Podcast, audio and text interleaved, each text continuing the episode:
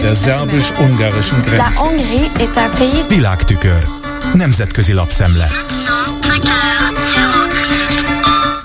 Csak a Reuters, de egyre több forrás. Többek között a közép-kelet-európával foglalkozó berlini székhelyű, de Moszkvában, Prágában és Londonban is szerkesztőségekkel rendelkező BNE Intelli News is cáfolja azt a Financial Times által megszellőztetett hírt, miszerint a magyar kormány és az Európai Bizottság megállapodott volna a befagyasztott uniós pénzek feloldásáról. Egy olyan alkú keretében, amelyben az Orbán kormány engedélyezni az Ukrajnára szánt 50 milliárd eurós támogatás odaítélését belemenne Ukrajna uniós felvételébe is, cserébe a 13 milliárd eurós magyar forrásokért amit még november végén folyósítana Brüsszel. Ez az írás is Vera Jurová uniós biztos cáfolatára építi információit. A magyar kormány ugyanazt állítja, hogy még július közepén biztosította Brüsszelt az úgynevezett szuper mérföldköveknek tekintett 21 feltétel teljesítéséről, azonban az ennek ellenőrzésére kiszabott három hónap mellett további két hónap áll még Brüsszel rendelkezésére, hogy a pénzek folyósításáról gondoskodjon. Stefan de Kirschmaker, bizottsági szóvivő, azt mondta, hogy az igazságszolgáltatási reformok tényleges megvalósításának még vannak nyitott kérdései, amelyeket a múlt héten meg is küldött a Fidesz kormánynak. Ezekre egyelőre nem kapott választ, amiből következik, hogy az idén alig halált pénzt a kormány még pozitív megítélés esetén sem.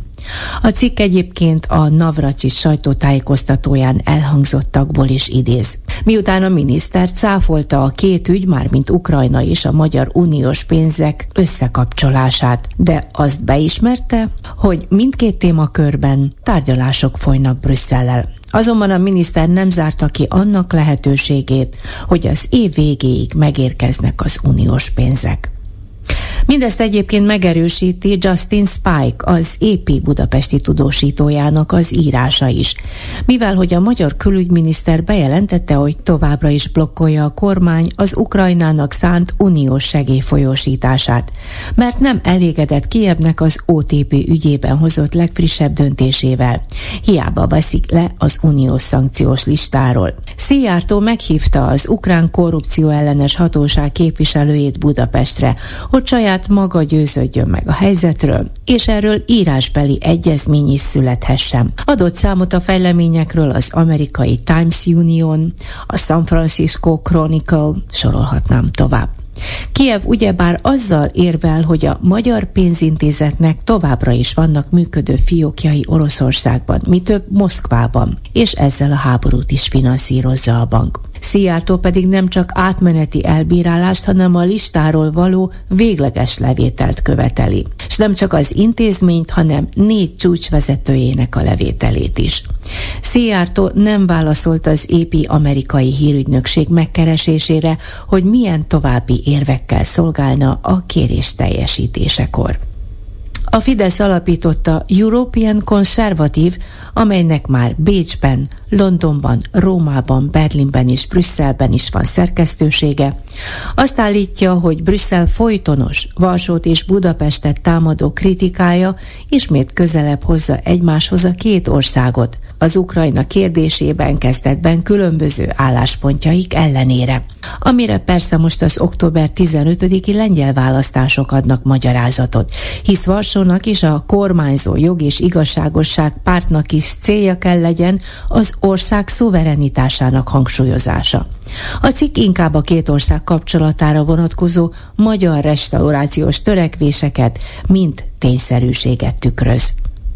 Kiadta a Freedom House legfrissebb a Szabadság a neten című nemzetközi értékelését, benne természetesen a hazánkra vonatkozó jelentést is.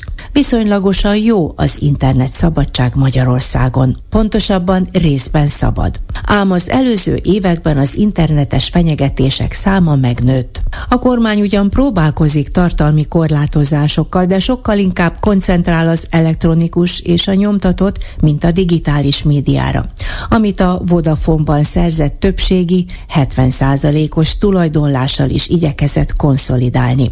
Aggasztó viszont a független online sajtótermékek elleni kibertámadások egyre gyakoribbá válása.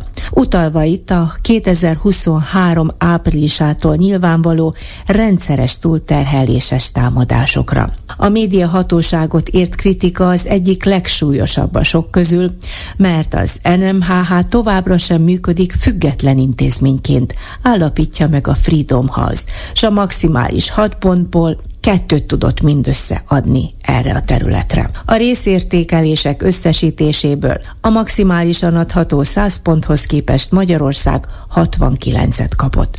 A világtükör összeállítását Csányászki Judittól hallották.